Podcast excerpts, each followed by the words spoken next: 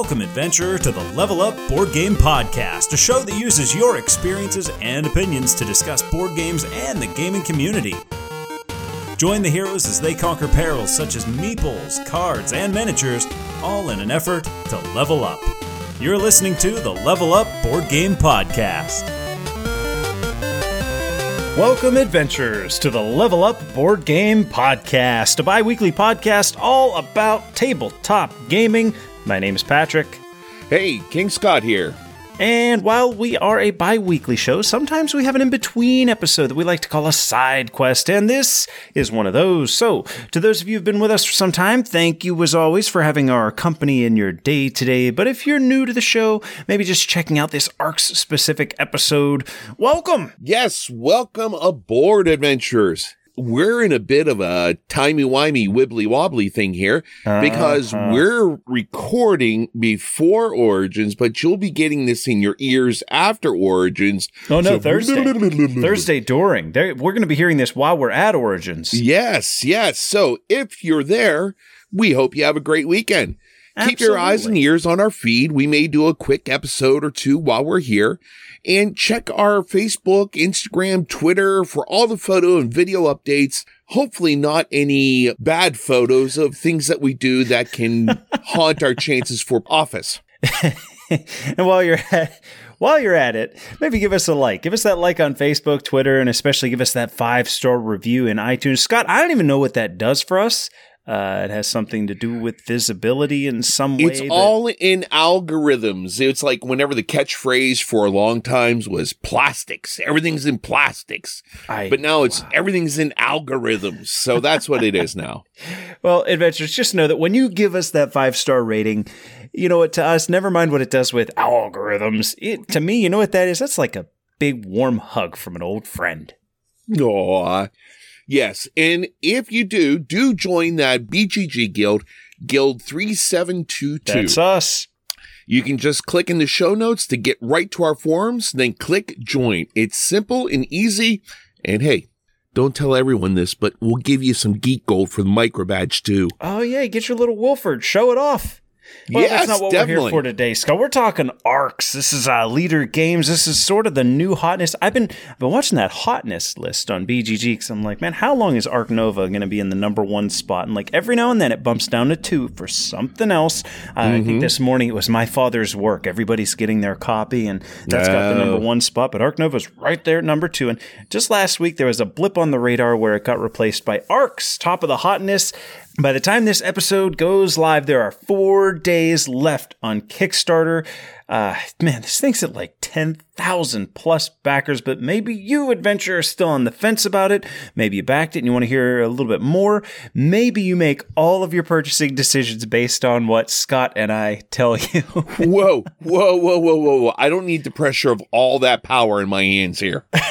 Well, Scott, we're not going to be uh, doing an interview today. I, uh, you know what? If you have the chance, Space Cats Peace Turtles, they're sponsored by Leder Games. They had the chance to have Cole Wehrle on the show. I don't know that us plugging SCPT does much for them, but adventures, if you want to hear, hear it straight from the mouth, Cole Wehrle was on Space Cats Peace Turtles giving some thoughts. If you want the, uh, the, the, the what, the Bush League, the B team, stick around. We're, we're going to tell you all about what we thought about it. Well, when we normally do these types of things here, we go through a walkthrough. So, you taught me how to play this game. Someone else taught you how to play this game. So, mm-hmm. I'm going to throw the walkthrough to you, Patrick. All right, I'm on it. Let's do it.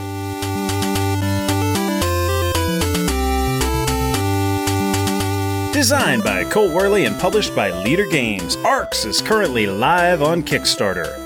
In a game of Arcs, three to four players lead their spacefaring society through an epic saga. During the game's five rounds, players will attempt to score public round objectives while keeping endgame objectives in mind as well as their personal objective. At the end of the fifth round, the player with the most points is the winner. So, what's going on in the game? Well, let me start with some minor setup stuff just to sort of paint the picture for you.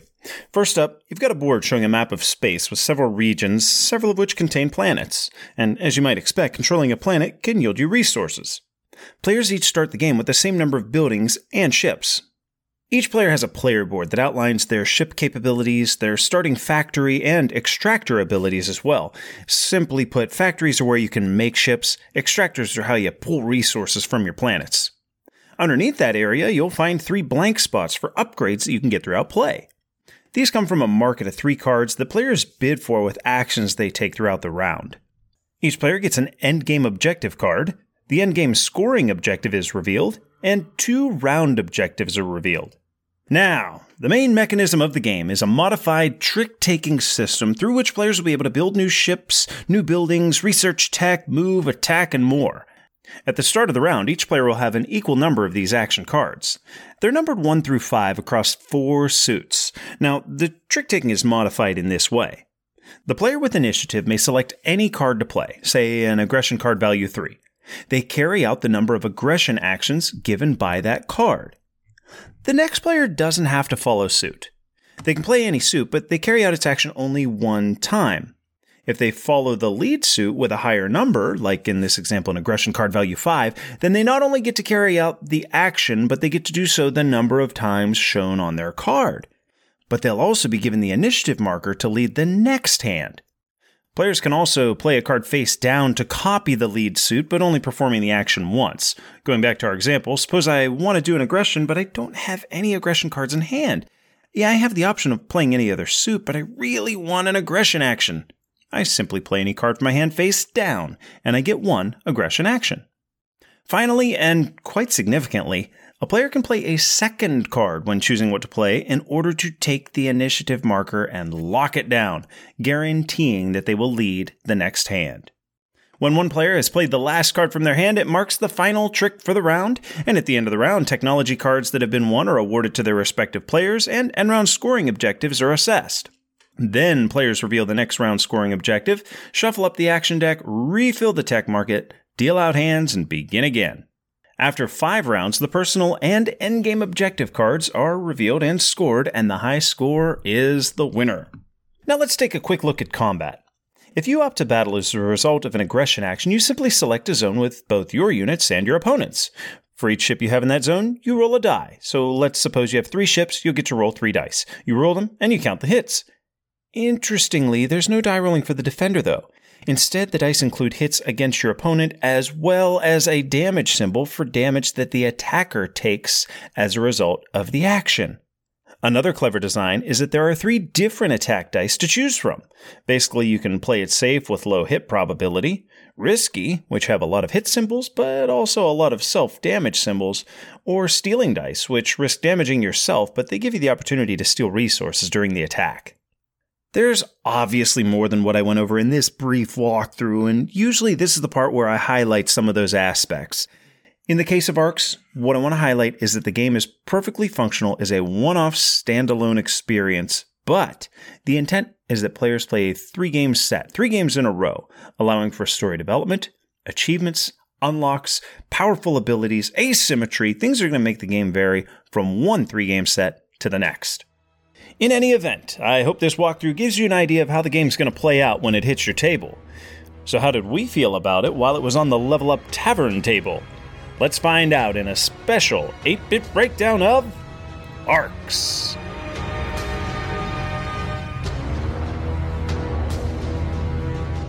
Let me take you on a little trip. My supersonic ship's at your disposal, if you feel so inclined. We're gonna travel faster than light, so do your overcoat tight, and you'll go anywhere you want to decide. Too many people, side by side. Patrick, we've had this discussion before. I'm not Patrick, I'm I'm futuristic. Uh, uh, futuristic voice. Patrick, we've had this conversation before. Just cut it out and let's get down to Arcs.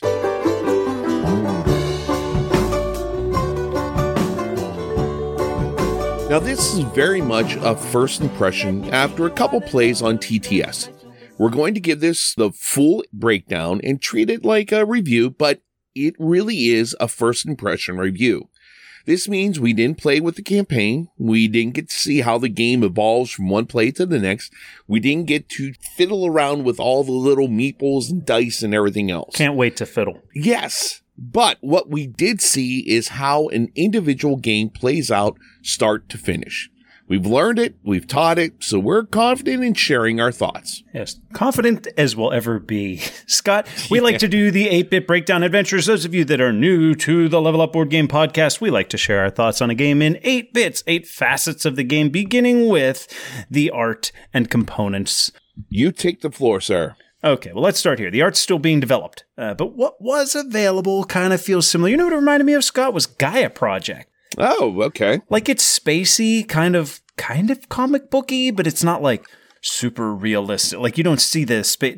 It didn't feel epic. You know what I mean? Kind of in the same Right. fashion that Root was cutesy. This is uh, let's call it cute space. Okay, okay. Well, Okay. we'll work on a trademark for that. Components are kind of what you might expect for this sort of game. Some plastic minis for ships and various upgrades, agents, chits for buildings, which are placed on kind of a honestly generic space map. There wasn't much to say about the board. It looks, well, let's go back to Gaia Project. It's a board that shows space, right? yes. Okay, uh, dark space with stars, planets scattered throughout regions. Nothing special, but it doesn't feel like anything bad. It's not treading new ground. No, no. You know what is kind of cool? The three different types of attack dice. What a clever way to determine the relentlessness of your assault. And it's another area where a really simple mechanism gives players yet another decision to make during the game. I really like that. It adds that feeling of risk whenever you're playing it. Mm-hmm. Scott, what we do have to work with though is that this is Leder Games. And you know, judging by previous projects like Root and Oath, I don't think that there's any reason to believe that the production of the game is going to be disappointing in any fashion. Absolutely not. And mentioning the kind of dull game board, it takes me back to our last look back we did, Beyond the Sun. Mm-hmm. This that game there is about as bland as it gets as far as a board goes. But we still love the game. Yeah. The magic was in the gameplay and not the presentation. That being said, it still has a plain, but I found it kind of welcoming art style with the way that it had things differentiated with the different areas you could go into the areas of blank space Mhm. and, and stuff like that. Now, once again, we played this on TTS, and I know I was constantly having problems seeing what was a factory and what was an industry, but it should be much easier once you get the actual product and you actually have it on your table. Yeah, absolutely. The chits for the factory and for the extractor, they were, they were both just little squares. And on TTS, they were little squares. And one looks like kind of like an industrial complex from Axis and Allies. The other one, the extractor, it's like got more curves to it. But man, you really got to zoom in to figure that out. And then, then you got to zoom back out to see your game. So at some point, it's like, okay, so I get to produce. Uh, where are all my factories? That's where I get my. Okay, here, here. And there were a couple times where we were like, oh, no, no, no, you don't get one there. That's an extractor. But Yep. I think you're right. I think that that's probably going to be solved as this makes it to the table instead of the screen.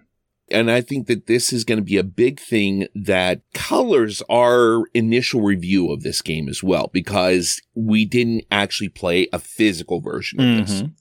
Well, let's segue that to bit number two theme and immersion. Thematically, we've got a Space 4X style game that's meant to be played three games in a row in order to tell the story of your civilization. Scott, I don't, I don't know that I told you this while we were playing. I know I mentioned it before the show. This is not meant to be, or was not initially meant to be, a standalone game. What we played, uh, that's that's small arcs, is what they call it. The file set and whatnot, because it's basically here's a taste, here's a sample game.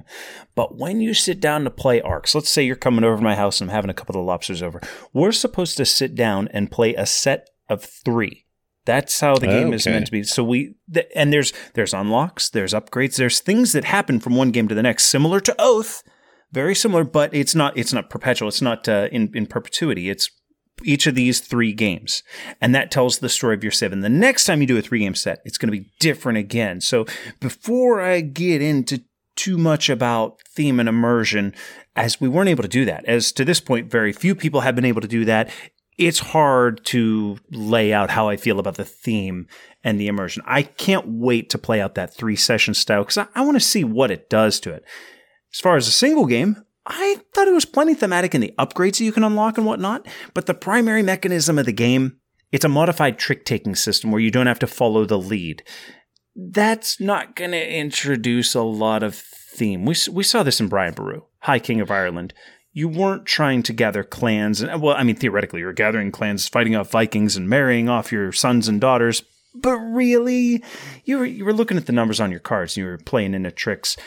Scott, I got to ask you, how do you feel about these modified trick taking systems? Oh, oh and adventure. This is fully off the cuff.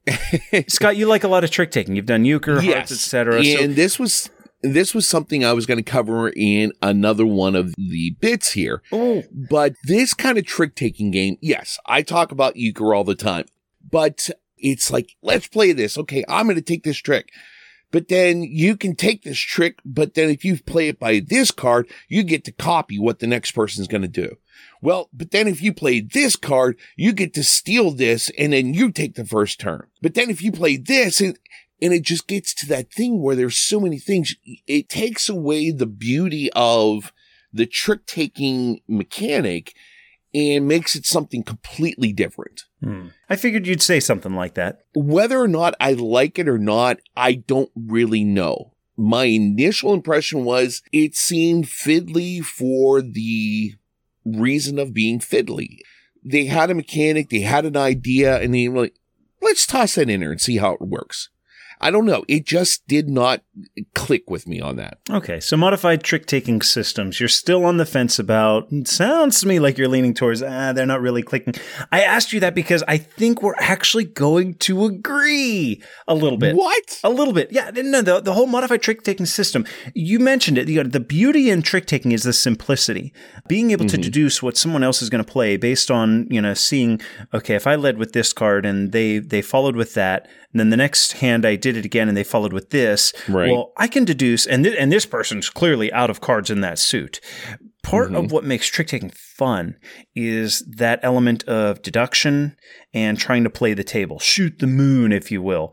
Whenever you right. don't have to follow suit, when you can play a card face down to copy, when you can follow suit and potentially take the initiative marker and win the trick, but it won't matter because someone else can still take the initiative marker, rather than making it fiddly or more complex, honestly, I think that that waters down the trick taking system. More, I don't even know that I would call it trick taking, but I, am getting ahead of myself. We're we're still in theme and immersion. Yes, uh, uh, I'll give my my final thoughts on, on the theme. Standalone small arcs. I thought it was a fun system to play in, but not terribly thematic. I think that the idea, as I mentioned, is that the three game system with its evolution, the play on Blight, the, the Imperial faction, I think that's what's going to make the game far more thematic. What did you think mm-hmm. about theme and immersion? Well, like you, I did not feel really immersed in the game. I felt the pressure of making sure I was watching what other players were doing and to have ships in the right positions and to play the right cards at the right time. Mm-hmm. But that was it. I never felt that I was overlooking my galactic expansion and seeing how I can trample my enemies underfoot. But then again, this was a smaller introductory version that we were playing. Yeah. So this could build on it. Right now, it really sounds like I'm poo pooing on this game here. And just hang on here. Well, things may change. You might come back around. Well, maybe it'll start with complexity. You take the floor for complexity. Bit number three. Okay, this game has a lot of things players have done before area mm-hmm. control, trick taking, risk management, uh, resource management, upgrades. There's nothing, oh, yeah, there's nothing that an experienced gamer has not tackled in this game. Putting these all together with the action selection, trick taking aspect is where the complexity comes. And even then, it's not extremely difficult. But once again, how we talk about a lot of these games, the difficulty comes with what decisions you're going to make. Yes. That's where you really get into complex things. Yeah, I 100% agree. I think for most folks, Arcs is probably going to land right around medium weight, especially. And if you've seen, like you're saying, Scott, if you're familiar with the you know, hobby board games, you're not going to have anything in here that you're unfamiliar with. This might actually mm-hmm. end up feeling initially like a lighter end of medium, not a lightweight game, but on the lighter side of medium. Uh, if you're not familiar with all these, oh, you're gonna, your mind's gonna be blown, right? Combat resolution I mentioned in the walkthrough, and I, I brought that up. We normally don't get into things that are super narrow, like how to resolve combat. Be- you know what? If I'm listening to a podcast and they start talking about how you do combat, I, I zone right out. I don't care. Tell, mm. tell me how you feel when you play, right? I specifically brought it up there because the combat resolution, not only is it cool and gives you a neat decision, but it's easy you get to pick which of the three dice you, are you, going to be risky? You really need to blow them up, or are you going to try and steal a resource? You get to pick. point is, you're not going to forget any narrow specific rules in this game. How about this? Oath and root. You get extremely asymmetric positions to the start of the game to the extent that it makes learning, teaching, and fully understanding those games really complicated. In ARCs, everyone starts off in the same position, the same capabilities at their disposal, and I think that's going to make it a lot easier to dive into than a lot of folks might expect. Now, I know we didn't get a rule book, but you did have someone teach you how to play this. Okay, yeah. Well, we were fortunate. I was I was fortunate enough to be taught uh, by Mr. Will Brown, the Hungry Gamer. So the first play was with Will and Dawn from the Secret Cabal, as I mentioned last week, as we played, a handful of questions did come up, but they were easily resolved with the available rulebook. Now, the rulebook's still a work in progress, but we did have one to work with PDF format, and it was relatively thorough. Uh, I can't give it a definitive stance on the final rulebook as it's evolving, but you know, what we can speak to is the learning curve.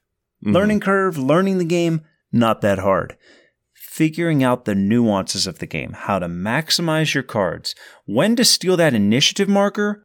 Wow. I honestly, I think an experienced player is going to crush new players every time. Yeah, I, I agree with you on this. This can be learned quite easily. Granted, I did mention before, it does get a little fiddly when it comes to the action selection trick taking. Yes, I'm doing video kind of things here in audio. I know good audio. The air quotes. Ah you need to play the whole game and not get hyper focused on one part of the game. I know I did that. I was really trying to pay attention to the trick taking when I was going to be playing a certain card and mm-hmm. when I mm-hmm. shouldn't play a card. And whenever you get too concerned about that, the other parts of the game are going to bite you in the butt. Right. If you focus on the trick taking, the resource management will get you. If you worry about the resource management, the area control will get you. So you need to be able to focus on the whole game and not hyper focused on one certain place. So I mean, it does really go to the point that there's not just one path to victory here. You have to look at the whole game. Very well put. I think learning curve, eh, we would both agree the learning curve's relatively quick, relatively simple. Yes. Skill curve and the potential to become more skilled in this system, though, that's absolutely there. Mm-hmm, definitely. Well, let's move on to bit number five, where we talk about where's the meat of the game. When you're looking over your game shelf and you're trying to figure out what game you pick out and put on the table, there's something that always pulls you to, to this game or that game. What's that part of ARCS that's going to have you going, yeah, we're putting that back on the table? Whenever I'm looking at my shelf and I see that game up there, the first thing that's going to come to my mind are the cards. Mm-hmm. To me, the cards are the biggest part or the slab of meat in the game, if you will. Without playing the correct cards for what you need at that time, the whole game withers before your eyes. It's such an important part of when do you want to steal the initiative?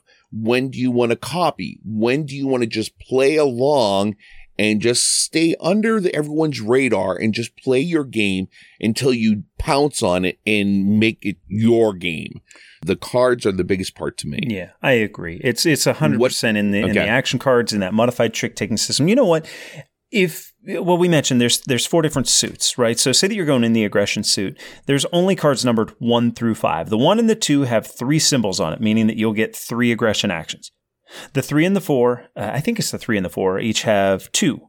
And the 5 mm-hmm. the high number card, and it might be the four and the five. I don't recall. I'm not looking at the cards right now, but they only right. have one. So what's really interesting is whenever you're dealt your initial hand for the round and you look and you're like, oh, I got a bunch of fours and fives. This is awesome. That is awesome, but it's not awesome. Because mm-hmm. if you mm-hmm. want to carry out multiple actions, like if you want to take an aggression action and get three movements, three movement actions, well, you need a one right? You need one of the low number cards. So a lot of the game revolves around winning a trick or playing a second card to steal the initiative, lock it down for yourself, because the only way that you're getting more than an action or sometimes two is when you lead the trick and you play a one card or a two card oh, that's when you get to hammer home and like finally get that payoff for the, the work mm-hmm. of trying to get the initiative marker and, and set yourself up in a position.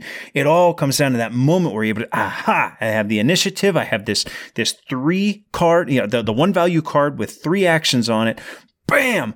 Oh my goodness. But you know what I think makes that is the fact that the game relies so much on just, no, not relies, it relies entirely on end of round goals, one end game goal, and your personal objective. That's yep, very much all so. the points you can get. I mean, that is it. And I think that makes you have to hyper focus on the tactical. What can I do right now?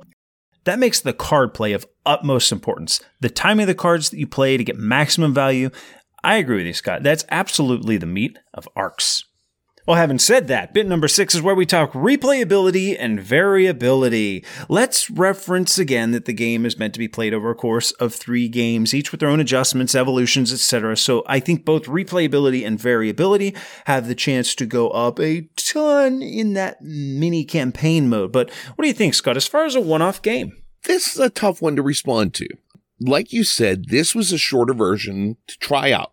That being said, we got a taste a tapas, if you will, of what the main course of what Arcs is. sure. Um, so it, it gave us a little taste of it.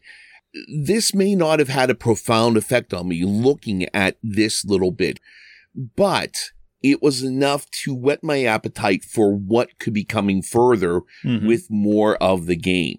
So even though I may seem negative on this, it's mostly me just being negative on what we had and not what we're going to in get. In the one sample playthrough. Yes. It got me interested into what's going on. And hearing you talk about more of the stuff that's going to be coming out, it's really like, okay, I better not turn my head on this. This looks like it's going to be uh, one of those games that you want to come back to time and time again. Well, that one-off game isn't. Uh, it's not terribly short of variables that you might expect from from game to game. I mean, obviously you've got those develop like the the technology cards. They come up in a different order, and you've got these big ones that are introduced at the end of the game. There's going to be variation there, even if you're just doing one-offs. That's big, but the end of round scoring and the end game scoring card mixed with your personal objectives, because those are basically the only ways to score points they're profound and they can change even in the standalone game. Let me put it to you like this. In a game like Wingspan, you have those same targets, but it's not uncommon to fall kind of short on them and still potentially win because of the point value mm-hmm. and the eggs on your birds. You know, I mean, you can pick up those ancillary points in all these other ways. In ARCs, these scoring cards, that's it. That's it. That's it. That is it. That is it. And they dictate play. And as you might expect, each game is going to be really different because of it. Scott, in our game, we had an end game target called Warlord. Remember that one? Basically, you just have to kill a ton yes. of the opponent ships. That's going to be a really different kind of game. That's going to have us getting aggressive with each other. What if? What if our end game dealt instead with how many upgrades you've acquired? What does True. that do to the play? And then what if the round goals? What if we see rounds one, two, and three, there's virtually nothing with attacking. Then round four, suddenly both of them, poof, they're attacking. Holy crap, there's a lot of variability from round to round in the game. What does that do to the valuation of each of the different action cards and how you might pursue the game? I think it's going to change the pace and the feel from one play to the next based on the fact that those scoring cards, that is it. That's all you have to work with as far as winning the game. And you're given this big board and all these upgrades and all these things to do this trick taking system, all with your eyes set on those two end of round. How am I going to get these two end of round this round? What's coming up next round? How am I going to get those? I thought it did pretty good with with the replayability and variability from what I saw. Yeah, I, I think that this will shine once you get more plays into it once you get the whole idea of how everything flows into each other, that's whenever this game's going to shine. Because once again, looking at that base game that we played, you're so busy trying to figure out how A goes to B and B goes to C, C goes to D. But once you get that, yeah, this, this thing's going to shine and you're going to see what a special kind of game it is. Bit number seven is where we look at the potential downsides, what we thought was a downside, or what we think you might find to be a downside. Scott, I feel like you've got a little bit more to say than I do, so I'll start this one out, and if I if I cover one of yours, so be it. First of all, all right there's no catch up mechanism here. If you're getting toasted, you're just getting toasted. Second of all, Small arcs doesn't feel like the experience as Mr. Wehrle intends. I think the robust experience is going to come from those series, the three game sets, which I think for a lot of folks, that's going to restrict their ability to fully enjoy it or for that matter, even get it to the table. Mm-hmm. The third one I mentioned, Scott, and this is where I'll harp on it again. I'm still on the fence on how I feel about modified trick taking systems.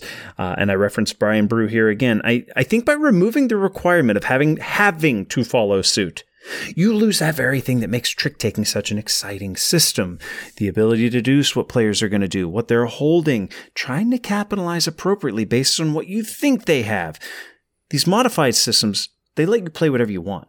So it's not even trick taking. It's just pick an action card, and if it happens mm-hmm. to be of the lead suit, well, you get a bonus. Is it higher? Hey, you may or may not end up with the initiative next round. Otherwise, just play your card face down and copy. Play another card and just get a, a one shot action. You know what I mean? That's pretty much my point right there. The rules for the trick taking aspect, I just think are a little too finicky because it doesn't feel like a real trick taking thing. You follow the suit unless you want to do this then pay that, or you can copy the first player by playing that.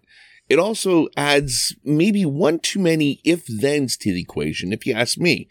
I know I mention a lot, but being a, the euchre player, I get caught up in the flow of playing that, and this just makes me pump the brakes and it slows down my play. So it's not I don't get the flow of going through this action flows into that action to that action. Yeah, I know exactly what you it's mean. It's like I'm driving down the turnpike in Pennsylvania, hitting potholes all the way. Which, if you've driven down the turnpike in Pennsylvania, it's a guarantee. It's gonna yes, happen. You know what exactly. I think might make me say, "Oh, this this isn't necessarily a downside." I, I brought it up in downsides, but I think the reason is if they didn't describe it as trick taking, it would never have crossed yeah. my mind. If they just said it's just play an action card, and there happens to be a lead suit. Like if you look at all your cards and say these are all single action cards, but if I happen to follow the lead and I happen to take initiative, some of my cards have the potential to give me more than one action. If that's all it was, like it's an action selection system with cards that happens to have a lead suit, because I like the system. I just I think that being taught it like, okay, you've done trick taking games, right? And they're with my eyes all watery. Yeah, yeah, I've, I've done trick taking. This could be, t-. and then it's not really what I was expecting as far as trick taking goes. But eh, maybe a downside to some if they're expecting trick taking. And in my case, I think as long as I calibrate my expectation, it's really not a downside, which is going to bring me to bit number eight. Was it fun? Who's it for? Well, it got a for mm-hmm. me. It was a good game, but it just didn't scratch the itch for me. If I had a choice between this, okay, Patrick, I hope you're sitting down here for oh, this. Boy. If I had a choice between this and a game of Twilight Imperium, I might go Twilight Imperium Yay. first.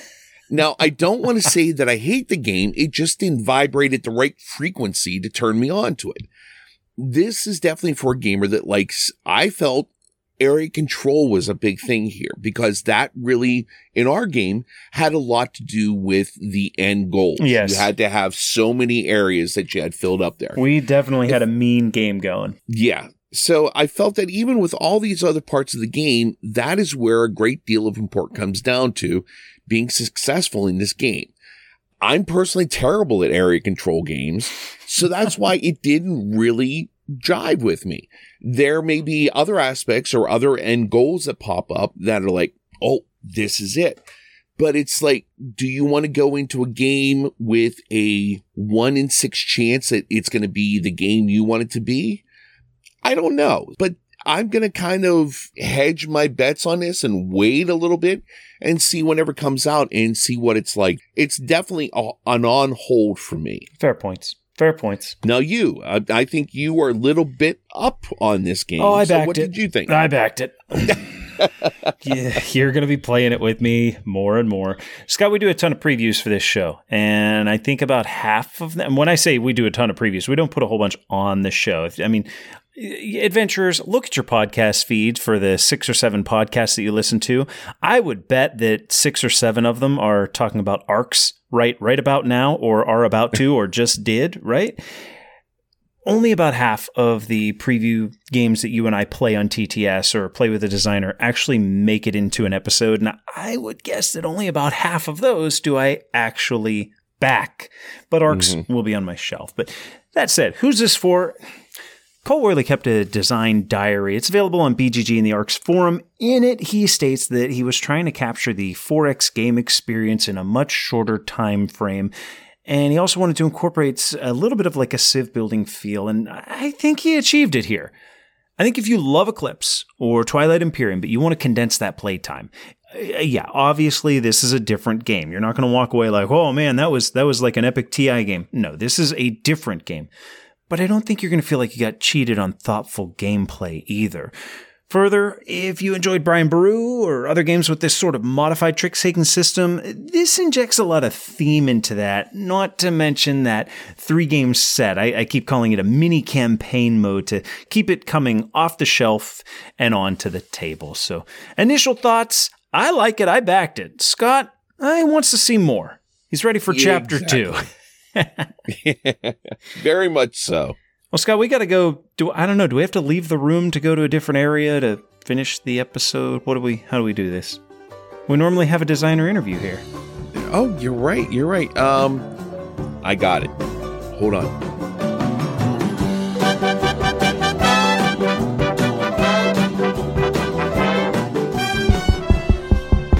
Uh, hello? Patrick, can I come in? I don't even know what bit you're doing right now. All right, here I am. So, given the thoughts here afterwards. Um, so yeah, uh, that was our thoughts on arcs, and uh, we'd love to hear what your thoughts are. Please hit us up on Facebook. Let us know what you think. Did you back it? Do you like it? Do you not like it? I'd love to see what other people like. I like seeing whenever I follow certain people, I see what games they like, mm-hmm. and then I kind of figure out do they like the same games I do? Maybe there's something I'm missing and I need to take another look at mm-hmm. it. So mm-hmm. your feedback does mean a lot to us.